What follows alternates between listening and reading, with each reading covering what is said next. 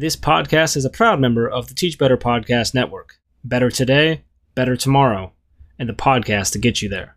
Explore more podcasts at www.teachbetterpodcastnetwork.com. Now let's get on to the episode.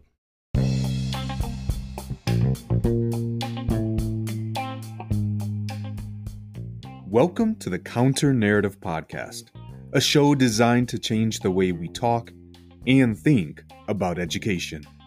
By sharing stories of successes and triumphs, we aim to challenge the dominant narrative that often negatively portrays our disenfranchised populations. I'm your host, Charles Williams, an urban educator for more than 15 years, a current school principal in Chicago, an educational consultant, an equity advocate, and the co host of Inside the Principal's Office. Let's get started.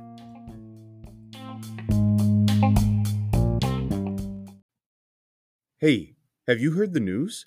Inside the Principal's Office has released a book, a best selling new release on Amazon. This book is perfect for any current or aspiring educational leader. Broken down into 40 weeks, this book is filled with reflections and practical advice from three educational administrators and provides space for reflection to facilitate growth. Join other leaders from around the world who have already ordered their copies to join in on upcoming book studies and workshops. Order your copy on Amazon today. This episode is a pause to ponder segment. These bi weekly sessions will allow me to share with you my personal thoughts and reflections on a wide spectrum of topics as they relate to education. It is my hope that you will be able to take something from these segments and apply it in a meaningful way as you continue to do amazing work. Remember, while we all have different roles, we all have a single job educating our students.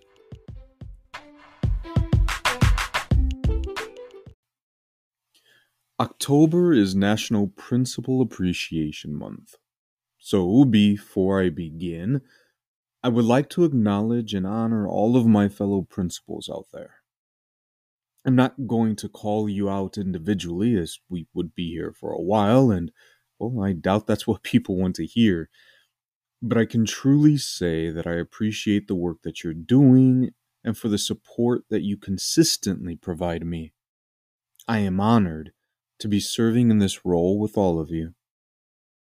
Now, a few weeks back, I, I dropped a parking lot thought video asking, At what cost? If you're not familiar with these videos, I, I often, though with no real set consistency, take a moment to reflect in the parking lot of my building before I go in. You can check them out on YouTube, and, well, if you do, make sure that you like and sub- subscribe while while while you're over there. So anyway, in, in this last video, I, I talked about the push to get our students back into schools and the results of those initiatives. Yes, we have students back in our spaces, but we also have a serious lack of educators to provide our students with the very in person learning experiences that served as the foundation of those arguments. I pointed out that peers of mine have had students sitting in gyms and auditoriums, not as a means to honor the mandated, or in some cases suggested, social distancing guidelines, but to simply house students while continuing to search for teachers to be in the classrooms. My question was simple At what cost? So, as we move into this episode and Principal Appreciation Month, I would like to visit this same concept, but from a different perspective. One of the school leader.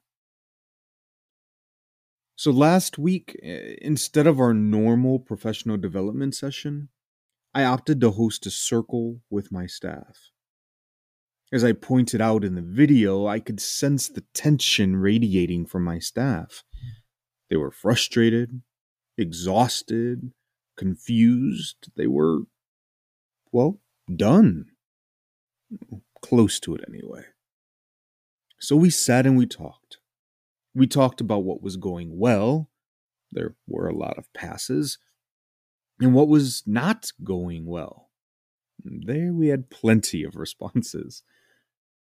But we also talked about what we need from each other and how others could best support us when we are struggling.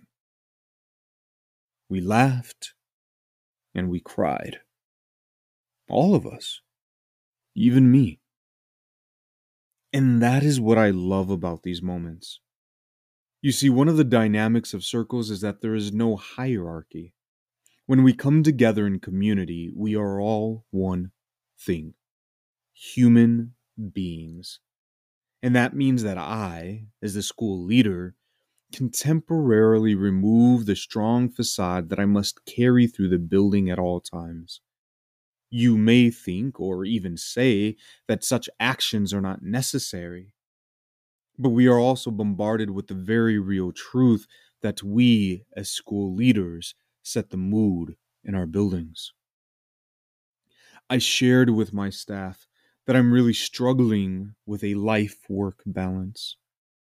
I pointed out that my babies are no longer babies. And then, in my pursuit to provide them with a life better than I ever had, I also sacrificed much of my role as a father. I talked about the arguments that my wife and I have as I try to figure out how to build this educational empire while also maintaining a career because, well, bills, and also serving as her husband.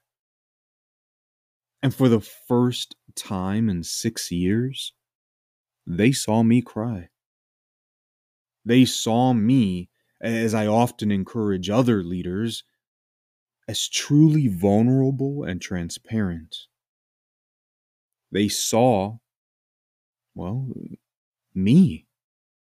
The person, or at least an aspect of a person, that I do not get to bring with me to work for fear of being an ineffective leader.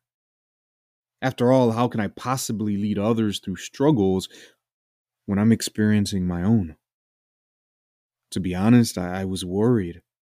I was worried about how they would react. I was nervous about how they may respond. I mean, so much that I, I actually pulled myself together, reboxed those emotions, and buried them deep back into storage. I interacted with people and pretended as if nothing ever happened. But it did happen. And they did react. Just not in the way that I thought that they would. They were supportive, they were loving, they were understanding, they were appreciative, they were they were awesome. So I think it's that final question we discussed that brings the point of this reflection home. What do we need from others when we are struggling? An interesting question, no? I mean, I, think most of us can quickly talk about how we can support someone else. We can identify the skills, the qualities, the attributes that we can offer others. But I find that it is much more challenging to know or to at least express what we need from others. Or maybe, maybe that's just me. It wasn't until this moment that I knew what I needed when I am struggling. Well, kind of. I mean, I still struggle with verbalizing it, but in short, I need a space where I can be me. Not the leader me, but me, me.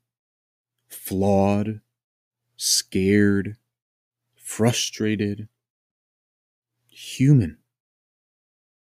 So, as we think about our school leaders and how we can show them our appreciation during the month and, well, hopefully beyond, consider asking them what they need and honoring that request.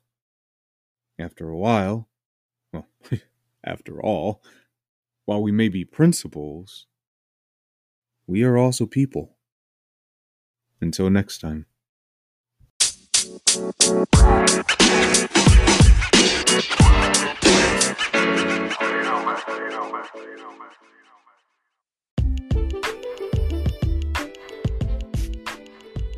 want to thank you for listening to the Counter Narrative Podcast.